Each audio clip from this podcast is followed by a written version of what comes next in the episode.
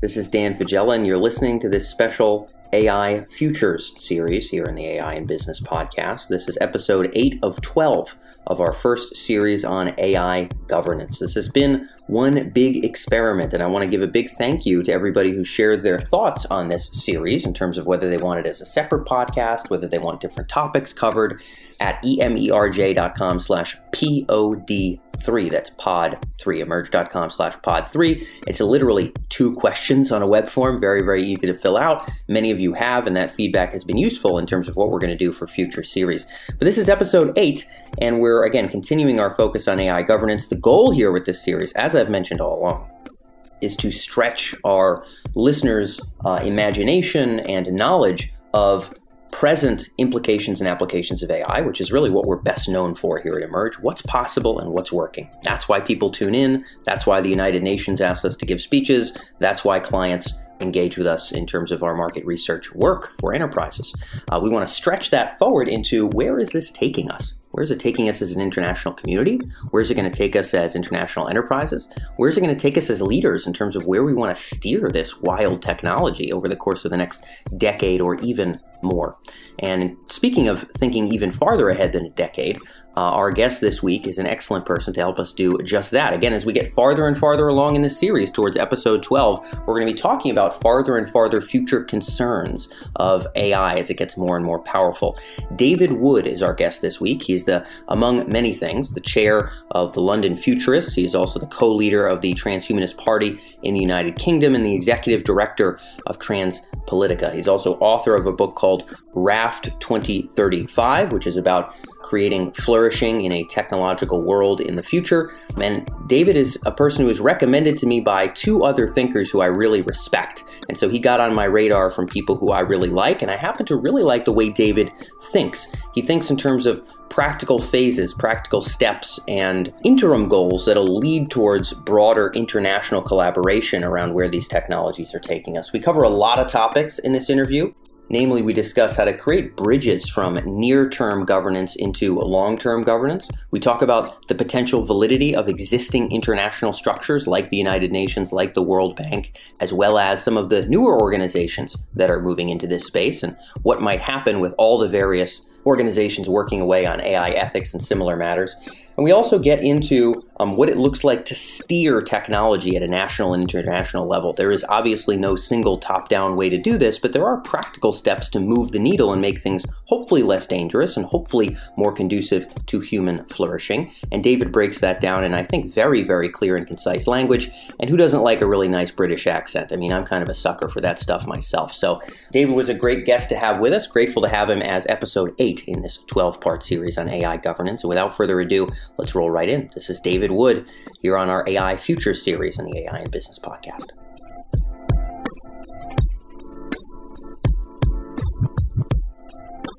So, David, uh, where I thought we'd start off here is around this broad topic of the governance of artificial intelligence. I think that there's concerns about even the near term around security privacy. There's longer term concerns about AI becoming more powerful. And people are thinking about should there be just regional sort of ways of governing these technologies, or, or is it sort of prudent to really think about global governance? Do you have a stance there or a way that you like to frame that problem? I'm all in favor of some local experimentation.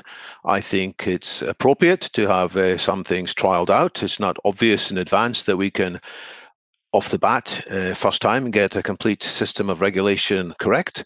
So I'm in favor of different uh, parts of the globe, whether it's the EU, whether it's uh, America, whether it's China, uh, experimenting uh, with a view to seeing which rules make more sense, which rules are viable. However, it has to be as a stepping stone towards an envisioned global agreement because people will naturally be loath to commit themselves to various restrictions nationally or locally if they perceive that competition is going to be able to work without these restrictions and get a potential advantage. So we have to move in due course to international agreements too. And that frightens many people People are fearful of the, any prospect of a global government. They feel that it's going to be totalitarian or inch towards totalitarian. But what I will say is that we already have examples of global governance of various things. We have uh, sports organizations which managed to uh, reach agreement on how the soccer Football World Cup is played. The Olympics organization makes lots of agreements, even though the constituent uh, nations have lots of different political viewpoints and lots of different makeup. So there are examples of how useful agreements can be reached even between ideological opponents. And that's what we have to build on. I like the idea of local experimentation. It, it does indeed feel very hard to take a directly to the top, okay, world, here's the page we're going to be on in terms of how data is treated or what AI is allowed to do or not allowed to do, etc. How do you see that playing out in terms of sort of relative near term thinking about obviously the EU is they have their GDPR rules that are sort of coming out. Do you see new sort of waves of these rules emerging in different countries and then some observation by the global community as to how are they shaking out? What are their implications for private sector innovation? What are their implications for human rights? What are their implications elsewhere? And then being able to use those as the experiments to build something more global?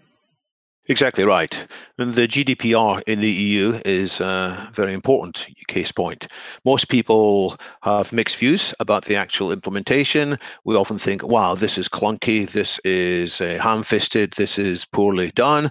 On the other hand, we have uh, sympathy towards what the rules are trying to do. And we say, yes, it is appropriate that there is the right to have an explanation. It's appropriate for people to understand how their data is being used and so on. So we can see that the intent is good, uh, if maybe not 100% uh, in agreement, but it's a starting point. But it is not uh, something that's done once and then finished. Uh, on the contrary, it's part of what should be an ongoing sequence.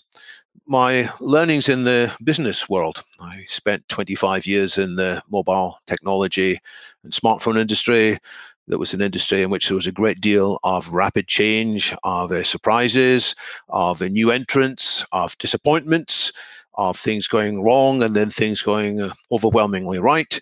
My key lesson from all of that is the importance of agility and flexibility.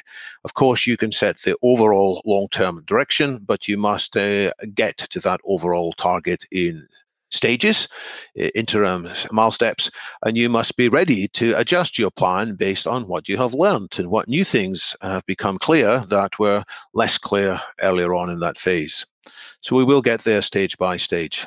Yeah, I think politics, the world of politics, often seems almost like a domain where that iteration, where in the private sector, let's say, is rampant and understood to be the only real game in town isn't the only real game in town in politics to some degree because experimenting with you know 50 counties in Wisconsin about how we're going to manage healthcare bills is like really hard to do and, and, seems somewhat inviable as opposed to well there's some some big change for the whole state or the whole country and it just kind of gets rolled out.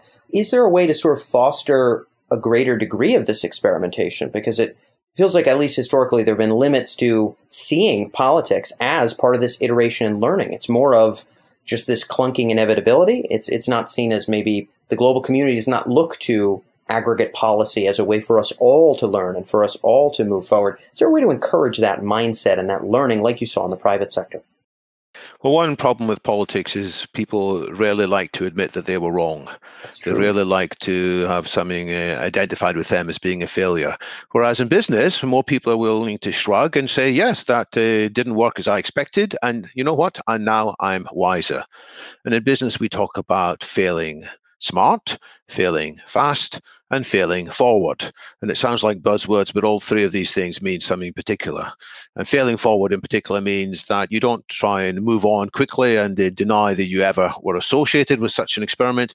You say, well, here's what you've learned from it. And you use that as a starting point for the next round of experiments. But uh, politicians uh, like to present themselves, and we often, as voters, like to see our politicians as uh, superhuman and uh, infallible figures and we need to have a much more human understanding of how politics works. So that's one thing that will help. A second thing that will help is more of a coalition mentality rather than two different groups, one uh, the right and the other the left, the Republicans versus the Democrats, or whatever. Politics is, in my view, much healthier when there are multiple different parties involved, and where it's quite easy for people to move from one party to another as their own. Uh, viewpoint changes and evolves over the time. So sadly, when there are two different uh, blocks that are very adversarial, this uh, limits the ability to have a more meaningful and useful discussion.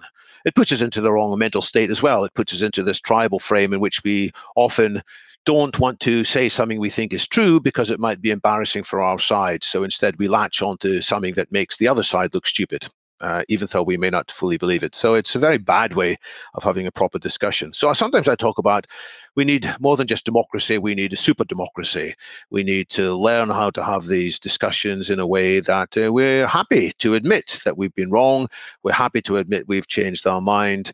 After all, to quote the economist John Maynard Keynes, though he may not actually have said this, when the facts change, I change my mind, dear boy. What do you do?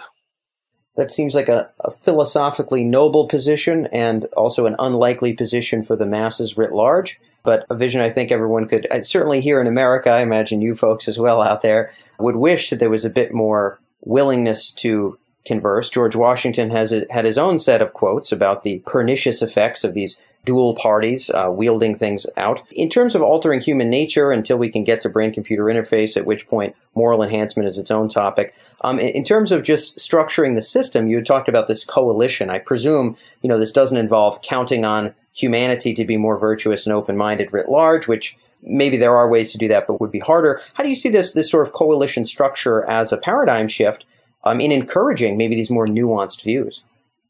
So, a couple of things to suggest. One uh, experiment is in the field of citizens' assemblies, sometimes called citizens' juries. It's when people are selected more or less randomly to come in. They are chosen to represent a diversity of opinion and they work together the same as on a legal jury. And in legal juries, if I'm not sure if you've ever had the privileged to serve on one, or you've seen uh, examples on uh, drama, and some of them are reasonably accurate. People do change their minds. They work together in uh, in a period of uh, exploring different possibilities and eventually try to reach a consensus. So the same thing can be done in parts of the world in citizens' assemblies. There's some good examples that have happened in the Republic of Ireland. They seem to have uh, applied them well to some very contentious topics, such as what should the law change on the subject of abortion and on same sex marriage. And the people who were involved started off with quite divergent views, but managed over a period of time to come up with something that they all felt, or many of them felt uh, more, more comfortable with. So that's a way that uh, brings better angels of our human nature more to the surface to quote another one of your presidents, Pinker, Abraham Lincoln. Yeah. Oh, okay, Steven all right. Pinker, well, yeah, of course that's his book. Quoting the, Abraham Lincoln. Yep, yep. Yes. Yes, I, I think w- what else can we do but wield the better ones? It's going to be tough to, to shake the tough ones. So, okay, so limiting polarization might help us see political er- experimentation around AI as being iteration, not around being kind of concrete yes and no's or an inevitable rolling forward, but part of a global project to feel to, to feel out what's working here what's working for making people happier more prosperous etc you did frame this as if as if it would kind of at least in the context of ai lead to some kind of global governance. Did you mean that in the context of the inevitability over some period of time towards just overall global governance? Or did you imply that ai eventually will require a kind of global governance uh, structure? Um, maybe it be the un or some other sort of entity. In what context do you mean that inevitability well, I think many of the problems we're facing as uh, human beings are so global in scale that they can't be tackled simply by small nations, uh, each uh, trying to figure out the answer by themselves. So, if we look at the coronavirus as a very uh, contemporary issue, this is not something that a single country can hope to control. It has to be uh, a lot of cooperation with different uh, countries, there has to be sharing of best practices and some agreements. Many of the other potential risks, of course, there's uh, nuclear weapons, there's prevention of the distribution of weapons of mass destruction. These are very serious existential risks. There are risks of the fragility of our collective infrastructure, whether it's from uh, external uh, interference. The, there was a solar discharge in 1859, sometimes called the Carrington incident, which uh, fried a lot of the fledgling uh, telegraph uh, communication systems of that time. Mm. If it had happened uh, today, it would have be, be cost, uh, people would say, trillions of dollars in damage. So lots of the problems we face, and we haven't even yet mentioned in this discussion the problems of a poorly designed AI or AI that uh, ends up causing more damage than good, uh, they all require a cooperation of some sort to address. Now, I'm not saying that all decisions should go to uh, UN or the WHO. I'm not at all. I'm very much in favor of what the EU EU used to call the principle of subsidiarity, which is you push as much autonomy and decision making down to each group. You give as much autonomy as possible, but you have to recognize that there are some things that actually are far better resolved at a higher level of cooperation. And I would say also that the whole history of humanity has been figuring out ways to reach a better relationship between larger groups of people. We have instincts to compete, uh, when there aren't frameworks that uh, constrain our cooperation, and we always are suspicious of each other. We think, well, why should I pay my taxes if nobody else is paying their taxes? It doesn't make sense. And so we have the system of enforcing that taxes are paid, and then we all benefit from that. So the whole history of humanity can be seen as solving one after another a whole series of prisoners' dilemmas, to use the language of game theory. Yeah, yeah. And how do we solve these uh, prisoners' dilemmas? Only by having some kind of mechanism put in place to have some kind of trust that is, uh, for some period, uh, accepted and uh, will help people to be confident that actually they should pay their taxes or they should do whatever else is necessary to have this larger cooperation fruitful. These frameworks will not deny individuality. They should not deny, deny diversity. For me, the principles of diversity and principles of individuality must be paramount. But uh, we have to give some things up in order to have that uh, possibility for diversity and individuality after at all. At what point do you see a somewhat necessary, you know, as you had brought up, there are sort of non-provincial concerns. So we could talk about the, you know, the timely virus here. We could talk about global warming. We could talk about what have you. But there are non-provincial concerns, uh, and that artificial intelligence could fit the bill there in terms of the future of very powerful technologies. Everybody building their own strong AI in their own back offices or their own militaries may or may not end up being sort of super awesome. So I'm, I'm with you in, in terms of that general premise. Although I really do like this idea of local experimentation as being the starting point, beginning with ossified legislation globally just seems really, really tough. When do you see a required shift from what will be, you know, GDPR, maybe some some um, you know privacy laws around AI in the United States, maybe some different ways that China decides to manage it, you know, a bunch of different countries doing different things. At what point do you believe in the development of the tech or, or overall, do you think it'll be required for us to say, okay, t- time to pull together some global ideas here, time to think about what we learned on the aggregate and think about how we're all going to develop this technology without conflict. When does that confluence uh, have to happen, in your opinion? Well, already too late in many ways because these things uh, can break through much more quickly the problems of uh, global warming, they're difficult to put a timescale on. Nobody's quite sure uh, how much time we have uh, before the climate starts spinning out of control. It's not even clear the climate will spin out of control, but uh, there are a whole range of scenarios ahead.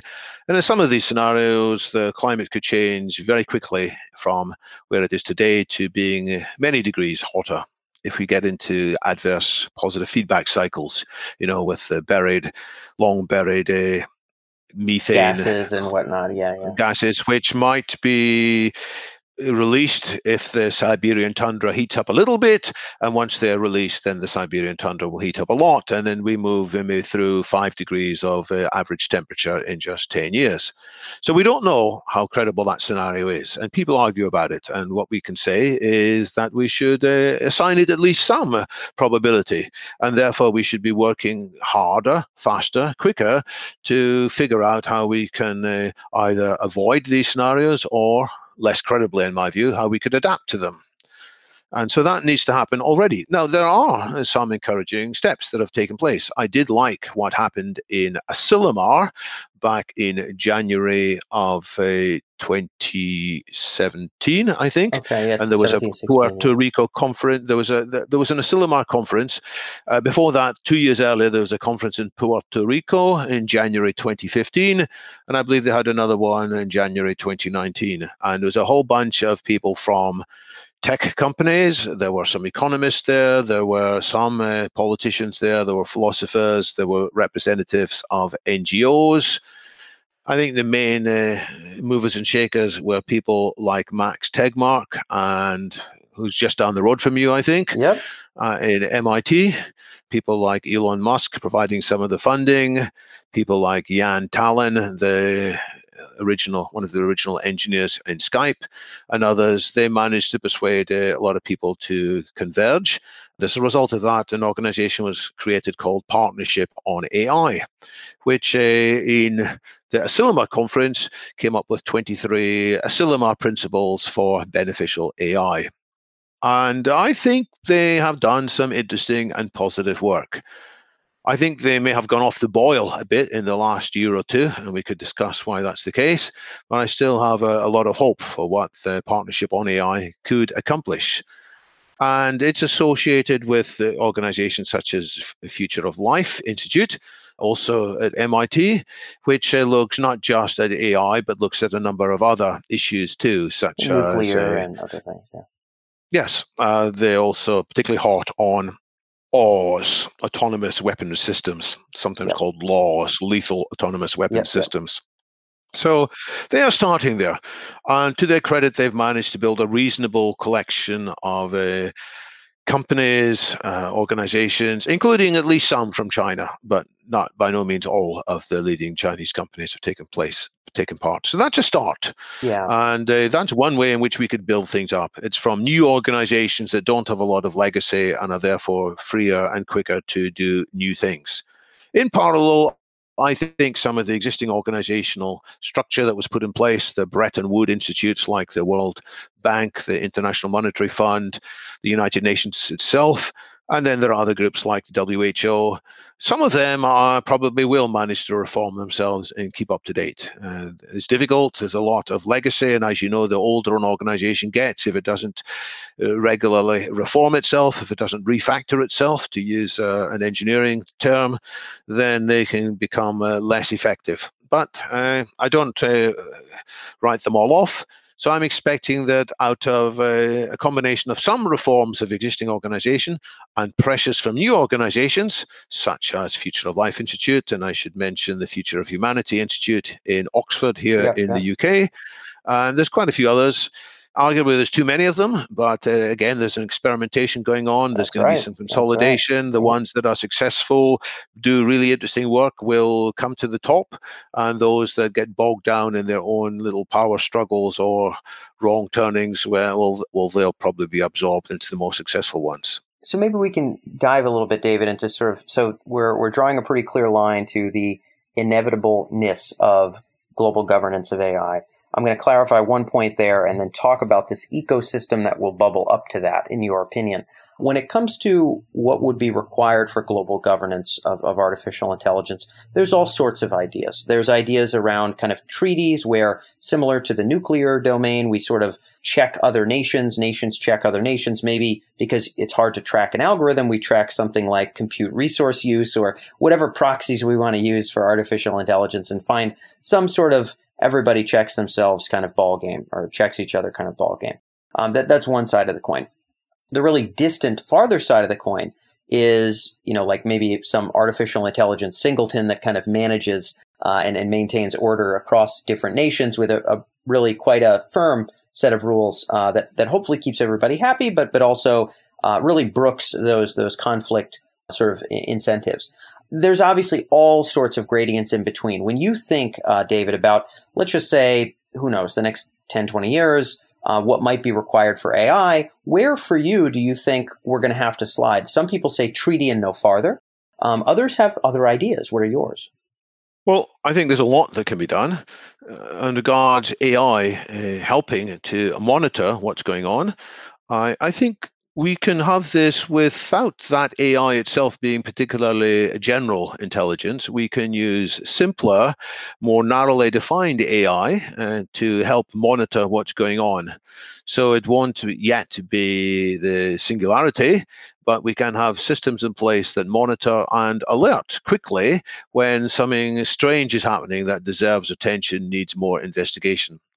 I sometimes talk about this as trustable monitoring or international trustable monitoring. It's where people agree for some kind of verification. I mean, I can quote another of the US presidents here, Ronald Reagan, with his mm-hmm. phrase, trust but verify, yeah. which I think he claimed was a, a Russian uh, proverb. So you build up trust with uh, to the extent that you build personal relationships between different groups. You have uh, treaties that you both sign with your very best signature and expensive pen, but then you need some mechanism to be checking too. And with AI, of course, it's very hard because nobody knows what's going on deep inside black boxes. But uh, I think we need uh, the best brains of uh, our planet to address this question. What would it mean to have useful, trustable monitoring? So we could be quite confident these narrow AIs were doing what we'd asked them to do. They don't have so much autonomy in them, but they could st- uh, still uh, be very helpful. Got so it. that's what might happen with AI. Uh, in terms of treaties, we have to start. Uh, we have to get some agreement on some things in place. It may be very simple basics, but uh, we can build up from there. And we can also do it by adapting other existing frameworks. I believe there's something called the Budapest Convention on Cyber Security. Yeah, Stuart Russell was touting that, if I'm not mistaken, right? This is, uh, spoiler alert ahead, this is Go one ahead. of the final ideas he comes up with in his uh, very interesting book, Human compatible. I forgot. That's what it's called. Human compatible. I've got. I've literally got it on the shelf right over there. Yeah. So yes, the, the human compatible. Nailed something so he has lots of good suggestions in this book. I have to say. Uh, I think that book will advance uh, considerably the global discussion on how to prevent AI from uh, doing things that we will deeply regret but one of his thoughts in there is saying, well, this convention has gone through various iterations. Let's see what we can build from there, taking some of that as a starting point. So you, it's the same as in business. You get something that uh, works to an extent, and then you see if you can do more with it. You began with, and those of those folks who are tuned in or interested in the Budapest Convention can Google the term. I'm actually, I've heard that Drexler's been sort of taking a tack towards artificial intelligence. I have yet to read very much of his work in that domain, but you seem to think that it's it's potentially worth reading. So I'm, I'm happy to dive into that as well. I'm not sure if he has read uh, written anything actually. All I know is from conversations with him and from some of his, his colleagues in Oxford. Got so, it. Okay, so there may not be anything published there. We'll have to look and see. An, cool, cool. Uh, yeah. an, AI search will answer that question. Yes, yes, indeed. Yeah, Google's uh, Google's present narrow AI will cut the mustard for that job. So, um, you began by talking about some degree of transparency using AI for transparency. I think you had said monitoring. You know, I, I, often talk about the potential requirement for global transparency and also global steering, which is a bit more serious than transparency. Do you believe that it begins with transparency? In other words, step one for this kind of agreement, you know, we have these groups. Uh, we have the Asilomar meeting where we get some ideas going. We have the Partnership on AI, which is kind of a swing at these ideas. A lot of other groups are sort of popping up. Do you believe that kind of a net win near term objective? I know that you think in that way, having read some of your previous work. Do you think a near term proxy here, an anchor point to get to as a species would be some global transparency on sort of what's happening and where? And, and if so, what would that involve? I guess what would we be able to see? What would we be monitoring for, in your in your opinion? Well, uh, there's a number of things we have to keep track of. We have to keep track of uh, the likely breakthroughs that might get us to much more powerful AI more quickly than the conventional thinking assumes we have to have a list of possible um, ways in which these breakthroughs might happen. And for each of them, we probably should have some canaries. You know, the idea of a canary in the coal mine. Uh, in the bygone days, uh, we didn't have very good systems to monitor the quality of the air, so the miners took their canaries down underground, and when the canaries fell over, it was a good reason for the humans to get out quickly whilst they still had the ability. So we need to be looking at the possible mechanisms for breakthroughs. Uh, and I'm bearing in mind here that what happened with uh, deep learning by and large caught most of the AI community by surprise. Yes. Because for a long time it was viewed as not very promising. It was viewed as a minority interest. After all, this famous book by Marvin Minsky and uh, his collaborator uh, on uh, Seymour Papert, the perceptrons book, which basically was thought to prove that uh, you couldn't do very complicated things with perceptrons at all uh, early ideas of neural networks, and that helped to dissuade uh, the industry from getting involved. And even when people like Yann LeCun did some interesting work in recognizing digits, it was still felt to be minority. And it was only in 2012 or so that unexpectedly uh, deep learning mechanisms turned out to be surprisingly effective in an increasing number of areas. And and still, some people to this day say it's not quite clear exactly why this works so well. You know, people some people say, well, it's obvious why it works so well, and other people say, well, there's mathematical questions over it. Anyway, the point is that uh, we were to an extent taken by surprise at quite how powerful and how good that was. In fact, if I go back and look at my own presentations, my own lectures that I was giving in 2010, 2011, I did not have deep learning in there as a trend to watch. You know, I said uh, in five years' time, we'll all be wearing Google Glass which turned out to be wrong because uh, Google Glass didn't break through, but uh, other things happened faster. So we need monitoring of I won't say deep learning now because, but there are me- there are possible new breakthroughs within deep learning and there's other things that people are looking at. There's Judea Pearl's uh, idea of a AI that understands causation. There's uh, still people trying to make Boltzmann machines work. There's new things that Geoff Hinton uh, talks about, uh, capsules as opposed to neurons. He's gone through various iterations of his capsule theories. That's what Ben Goertzel is doing with his network of uh, reasonably Uh, individually competent but not generally intelligent AIs, and if they can all network together, then an AGI might emerge from them. There's other people coming up with new ideas by studying the human brain more.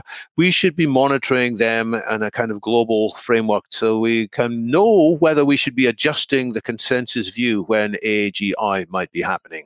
Yeah. Because most people are able to say, oh, it's not going to happen for 50 years. Don't bother with your regulations.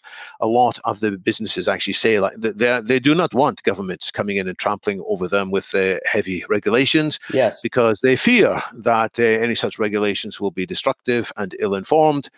I, on the contrary, think that we need to know if it really is the case that we might have AGI within 10 or 15 years I think there's a, at least a 10% chance we will have that, by the way. So that should be understood more, uh, more widely, and we should be tracking possible breakthroughs more, uh, in, a, in, a, more global scale. And it shouldn't be something that people can just uh, dismiss as Hollywood fantasy. On the contrary, we should be aware of what the possible lines of breakthroughs are.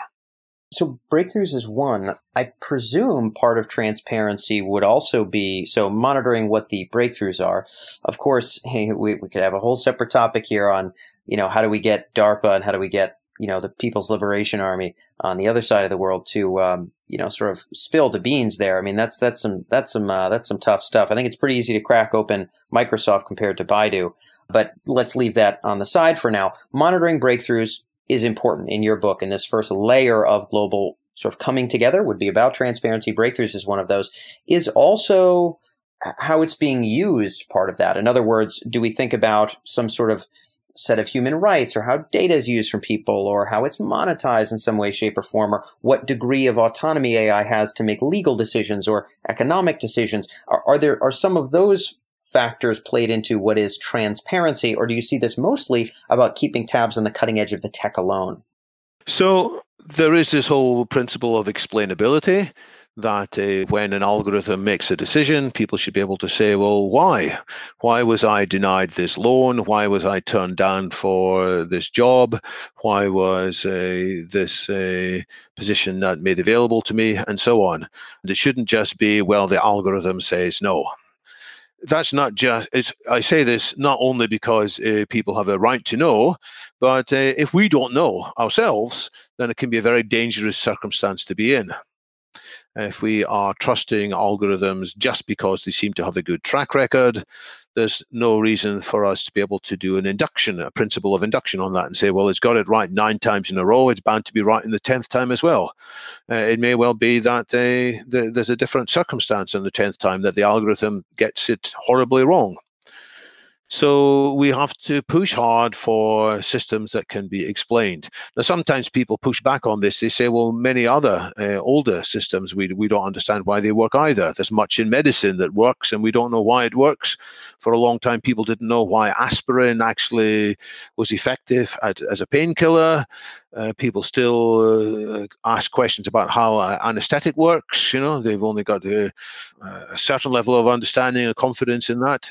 So but I say in all cases we should be pushing hard to understand because if we uh, if we don't understand how these systems work, we are missing out on uh, first of all maybe there's bigger opportunities to be taken advantage of once that understanding comes, and secondly there are risks that we'll end up in the scenario of things going wrong after a long series of going right.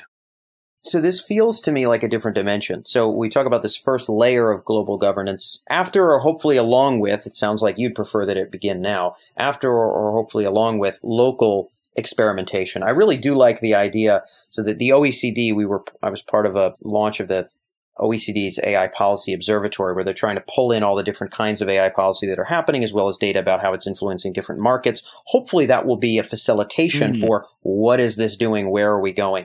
Um, I think they're a great organization to sort of start to anchor that conversation. So hopefully there are others that that share your belief there. But we begin this transparency as a layer on top of that, having to do with uh, technology breakthroughs. It sounds like we're also now leaning into values. So some of this transparency is who might be crossing the line of values. Is values another layer of transparency? You know, do you think that that can happen off the bat if there's enough Budapest type meetings? Or, or, do you think that's going to have to evolve over quite some time to come up with a shared global set of here's what it could do, here's what it couldn't do, uh, faring for cultural differences? So, one thing I'd like uh, humanity to work on is an updated version of the Universal Declaration of Human Rights. So, this was agreed in the years following the Second World War. It was a fascinating uh, process people initially thought, well, you'll never get get a sensible agreement out of so many diverse uh, uh, contributors. But it was managed well, that process. People like Eleanor Roosevelt had, had a good role. Uh, many other people from uh, different uh, traditions, uh, from India and others, helped. And they came up with a document that has stood the test of time as a useful set of principles that most of the world has signed up to, although some countries uh, haven't quite uh, bought into all of it.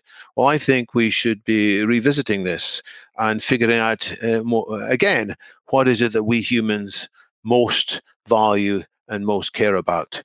Uh, I don't think we can get any progress with ethical AI until we have more confidence in our views on ethical humanity. After all, we want AI to do various things. We want it not to do various things. Why? It's because we humans care uh, uh, uh not about various things. along with this, I think we have to get uh, a scorecard or a metric or a, new measurement to replace some of the existing measurements to figure out whether we're doing well or not as uh, countries. So a focus on GDP is understandable because it's something that uh, can be measured, but it's by no means the end. You know, the GDP is there as the means to allow people to do various other things. So we should be measuring something instead of the GDP.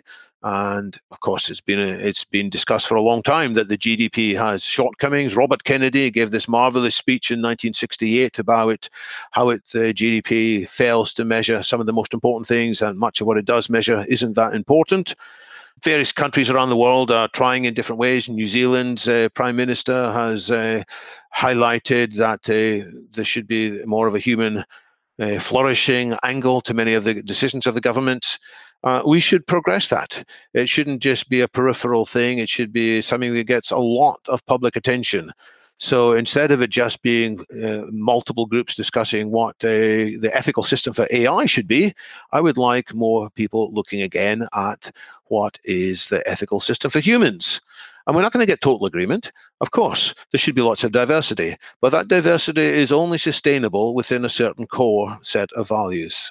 Yeah, I, do believe that the same. I've argued uh, somewhat vehemently that uh, even sustainable development goals should potentially be updated to include some degree of this monitoring uh, and transparency of where technology is steering and taking us and whatnot. I think that the, those bigger uh, sort of bodies of work are certainly important, but as we're mentioning here, potentially require some degree of update. So we talk about transparency. There's where the technology is breaking through and what those consequences are. That's hard work, but you know useful. Uh, second side of this is is it being used in a context where globally we're going to be able to get along? In other words, are there values being violated? Are there basic rules that we can all be on the same page about that nobody's going to step over? And, and you know, AI is not going to be an exception to that. It sounds like this is a second transparency layer for you. At some point, it would seem as though, David, and you might disagree with this, uh, but at some point, it would seem as though transparency will lean to some degree towards steering. In other words, okay, we can see where all the tech is going. It would seem as though there is a next level where it's like, we shouldn't, humanity, all go in different divergent paths for how to you know implant brain computer interfaces. We shouldn't all go in divergent paths in terms of how we build our military super ai systems and how we you know jack human beings into ai systems in some way shape or form and kind of create this type of hybrid intelligence through whatever interfaces we can come up with. That that on the aggregate we're going to have to determine the trajectory of intelligence as a damn species so that it doesn't just turn into the state of nature. This is my supposition. I'm not going to call this a fact. Do you tend to agree with that notion? And do you see a way to begin that steering after that transparency comes about? Yes, I do like the term steering. I frequently use the metaphor of steering people have different approaches to what to do about technology. Some people put their head in the sands and say, oh, it's not worth thinking about it, it's too complicated. Others say, my God, this is terrible, it's changing so much of what's valuable, and they want to slam on the brakes. Other people, on the contrary, say, you know, this technology is going to solve so many problems for us. It's going to help us to live forever. We, we need to get this as quickly as possible. Jam on the throttle, the accelerator. Yeah, yeah, yeah. yeah. And my argument is uh, we can't just be promiscuous with technology, nor can we shut it out. We have to do the steering. We have to sometimes put on the brakes, sometimes we have to accelerate, and sometimes we have to turn the corner and set a new direction. And this will mean uh, reaching agreements which constrain what people do and it's something even what we do on the road. I mean it's constrained uh, we're not allowed to drive it beyond certain speeds. We're not allowed to drive without having a license. We're not allowed to drive if we've been imbibing various uh, uh, substances alcohol or drugs. And these are good laws and people have bought into them you know they deprive us of an element of freedom, but actually they give us more freedom because we can be more confident that when we drive, uh, other idiots on the road aren't going to plow into us and uh, do us damage. So we need some steering to come about, and gradually there has to be some agreements. And we have already agreements on, for example, air traffic control. All these airplanes fly all over the place, and uh, there are uh, agreements between different countries that constrain what these airplanes can do at different times, at least the, the passenger jets the military ones are a law unto themselves, but the, the, there is some agreements there too. So I'm very much in favor of step by step agreeing uh, constraints as well as uh, knowing what's going on. But there'll be constraints that everybody realizes and accepts. So long as everybody else signs up to them, it's good to follow them too where they will fail is if people worry that they will sign up to them, but they will be suckered by others who are breaking the laws, which is why you need the monitoring to allow the steering to, to, to work. 100%. Um, do you believe, David, that it will have to, or maybe inevitably get to a place where, in addition to setting barriers, okay, we're not going to jack this kind of protocol into people's skulls until we understand its implications. Okay, we're not going to build AI that can make these kinds of economic decisions just now uh, because you know we've kind of have an international agreement. Do you think it will go beyond the sort of barriers to freedom to saying, as humanity, these might be the north stars that we've decided we'll move towards. So these clusters of possibilities about brain computer interface and these clusters of possibilities about AGI, stronger AI, seem to be the ones that maybe a unified research effort should be creeping us towards versus these others that we've overtly agreed to as a species we are not going to move towards. Do you think that direction sharing, in addition to just setting up bumpers and barriers, will be a part of where this steering takes us? Or do you see that as not good or not likely? I think it is useful if there is a common sense of humanity that this is the, tra- the trajectory that we're going to. This is something wonderful that we are building together. When Apollo 11 went to the moon, or even before it, when Apollo 8 went round the moon and came back, it temporarily caused a lot of the tribalism on the Earth to be suspended, and people looked up in wonder, in awe and uh, people thought, yeah, it's great that we're going there. It's it's amazing that we have footprints on the moon from uh, people from from the Earth. And uh, I think it was Bill Anders, one of the astronauts on Apollo 8, who subsequently said we went all the way to the moon and we discovered the Earth more. So uh, some uh, transcendent vision, which can be shared, I think is important. And the first part of that transcendent vision, by the way, is that uh, humanity can do much better than at present. It's not a matter of trying to go back to some perceived past golden age. You know, it's not a matter of let's make uh, my country great again. It's more a matter of there's something better and uh, bigger which technology can allow us to do. You know, we can become much healthier than ever before, better than well. We can live much longer. We can have uh, ample, sustainable, renewable energy. We can have plenty of food on the planet if we change how we do agriculture. If we have a clean lab uh, lab grown meat instead of meat grown from cows. It's much better for the environment. It's much better for land use and water use. It emits much less uh, greenhouse gas emissions and so on. So, the vision I offer, and which I hope increasingly more people will sign up to. So in my second last book, it's this sustainable super abundance in which I try and spell out things which I know uh, make my people's minds boggle to start off with. But I'm hoping over time more and more people will say, yeah, this is where humanity is going. It's going into an era of sustainable superabundance. Not just more things, but higher qualities of experience, higher qualities of consciousness, more art, more recreation. It's a step up, almost similar to what happened when uh, ma- mankind emerged millions of years ago from the apes. And I want more people to around the world to say, actually, this is a good and desirable thing, so long as we are cognizant along the way of the potential risks and dangers. I'm right there with you. Uh, I do know that that's a stretch for many people to sort of consider an entirely different domain of of sort of goodness of that we could sort of shoot for beyond those reference points that we already have. Now, final closing note, David, as we wrap up, you know, some of the folks that are listeners here are in the policy world, and I think maybe we've got some good inspiration for them, and and mentioned a couple instances that maybe could could serve as that inspiration. Uh, on the private sector side, you, mentioned at the Asilomar conference there were folks from from that domain as well. Obviously, partnership on AI is sort of built from these bigger private sector orgs. When you think about what the private sector could do to be a part of or should take into account to facilitate this sort of transition forward of a safer, better world with artificial intelligence, what is the role of the private sector, in your opinion? Well, I do think that there is going to become a change in the public mindset and they are going to prioritize the companies that they believe are handling their data in an admirable way, that they are not uh, exploiting their data for nasty purposes or for entirely selfish purposes. So it's like there was a while when technology companies were differentiated on the quality of their user interface, not just on who had the best architecture or the neatest uh, internal gubbins, uh, the ones with the best object oriented architecture or whatever.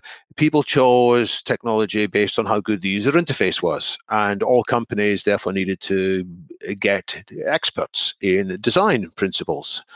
Uh, and that would, by the way, means many disciplines. Uh, there's not just one uh, design skill. There's multiple design skills that companies need to have on board to make a good job of that user interaction. I think in the same way, the, will, the companies will be differentiated in the not too distant future by which of them are evidently on the side of the users rather than on the side of the advertisers or on the side of other people to whom they are selling the data.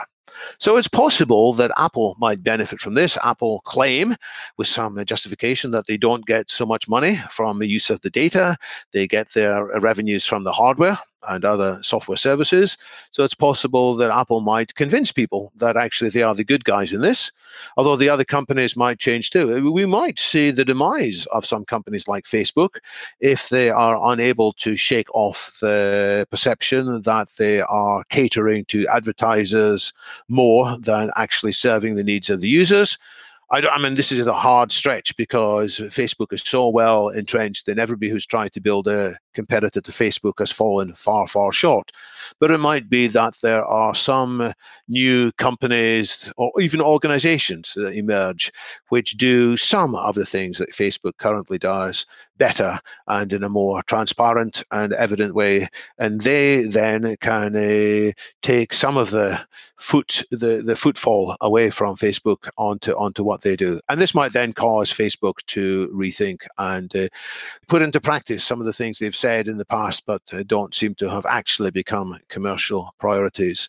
What I'm really talking about here is the subject of surveillance capitalism, which is the thesis of Shoshana Zuboff, amongst others I think emeritus professor at Columbia, if I, if I remember that right, with a, a huge big book on surveillance capitalism, explaining that uh, most of these social media companies started off honestly wanting to just provide a great service to users, but they discovered that for their business needs, uh, they could uh, more effectively be successful by manipulating users to share more of their information and then in due course uh, allow advertisers, whether it's commercial advertisers or political advertisers, to feedback stuff to us that was specially tailored, taking away our autonomy in ways that we as users didn't understand. I think there's going to be a backlash against this. This thesis has started off slowly, but more people are writing about it too. There's another book called Don't Be Evil and then crossed out. Uh, uh, it's written by uh, a person whose name I can't immediately remember. She is a former writer for the Financial Times here in the UK, although she, I think, originally American. So there are more books on this. There's even the book called uh, Zucked, uh, which is an account by Roger McNamee, yeah, who's yeah, one yeah. of the first investors in Facebook, a long-time advisor. So increasingly, people are going to be nervous about this and I think we have to have political pressures, but also public pressures looking for, let me use the word, more transparency in how our data is used. And that if the private sector wants to get ahead of this trend, they should invest very seriously and uh, honestly sincerely in uh, ensuring that they don't misuse uh, users' data and don't allow repetition of what's happened in in the past election cycles with people having very sophisticated, personalized adverts f- uh, flying in their direction. And even if only, I don't know, 0.1% of people were influenced, it might have been sufficient to tip either the Brexit vote or the, the vote in the 2016 US elections. Yeah. So uh, it does seem as though there's going to be a competition around to some degree, I, th- I, think it might begin with signaling, but already we see artificial intelligence brands differentiating based on, hey, we don't do X with the data, or, you know, we're this kind of an application, but we don't keep the stuff. We house it here, and here's how it's separated. Um, and so it, it seems as though thinking ardently about the future where people are going to be more sensitive about these things might be a real business model consideration, in your opinion, for making a better world and maybe a better company. Absolutely. Yeah. Fingers crossed that that note will be taken to heart in the private sector. David, I know we're up on time here, but I'm glad we were able to have your ideas on the podcast. So thanks so much for being with us. It's been a real pleasure. You asked some great questions.